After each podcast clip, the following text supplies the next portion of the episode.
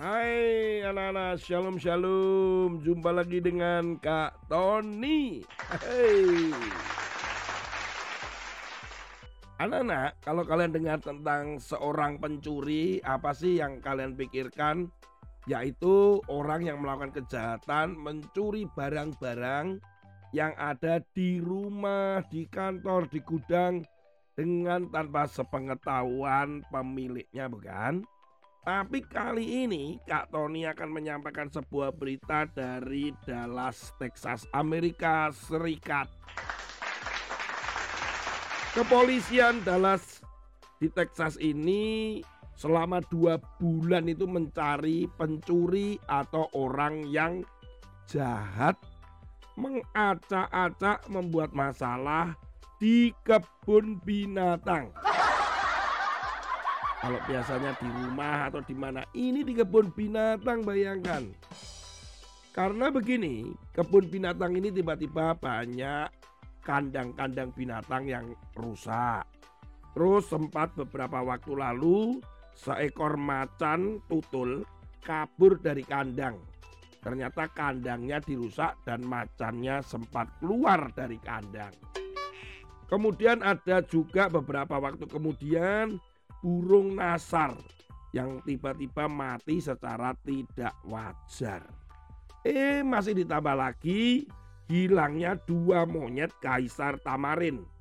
Karena tiba-tiba hilang begitu. Ini gimana ini? Dari rangkaian kejadian demi kejadian itu, ini pasti orangnya sangat profesional untuk melakukan perusakan dan perbuatan-perbuatan jahat ini. Oleh karena itu dicari selama 2 bulan gak ketemu-ketemu.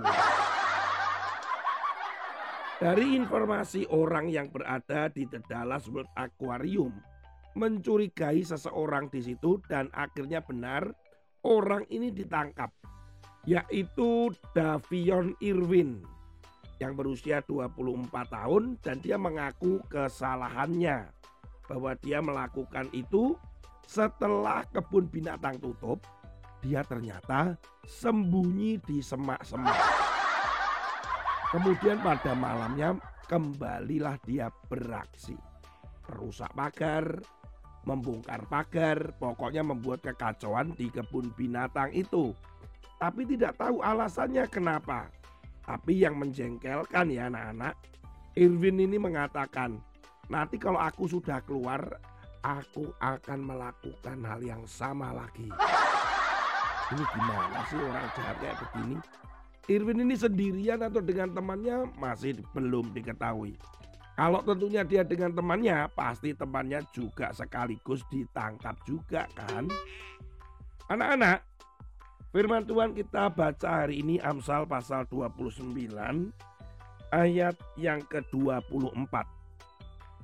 Siapa menerima bagian dari pencuri membenci dirinya, didengarnya kutuk tetapi tidak diberitahukannya. Ayat ini menjelaskan begini anak-anak. Jadi kalau kita itu terlibat di dalam perbuatan jahat, pencurian, percontekan. Walaupun kalian tidak menyontek, tapi kalian yang menyediakan kertasnya atau kalian yang menulis jawabannya, kalian masuk dalam komplotan penyontek. Jadi begini, kalau kita terlibat atau kita setidaknya ada di dalam kelompok yang orang berbuat jahat, secara hukum kalian Kak Tony ini masuk dalam tindakan kejahatan itu.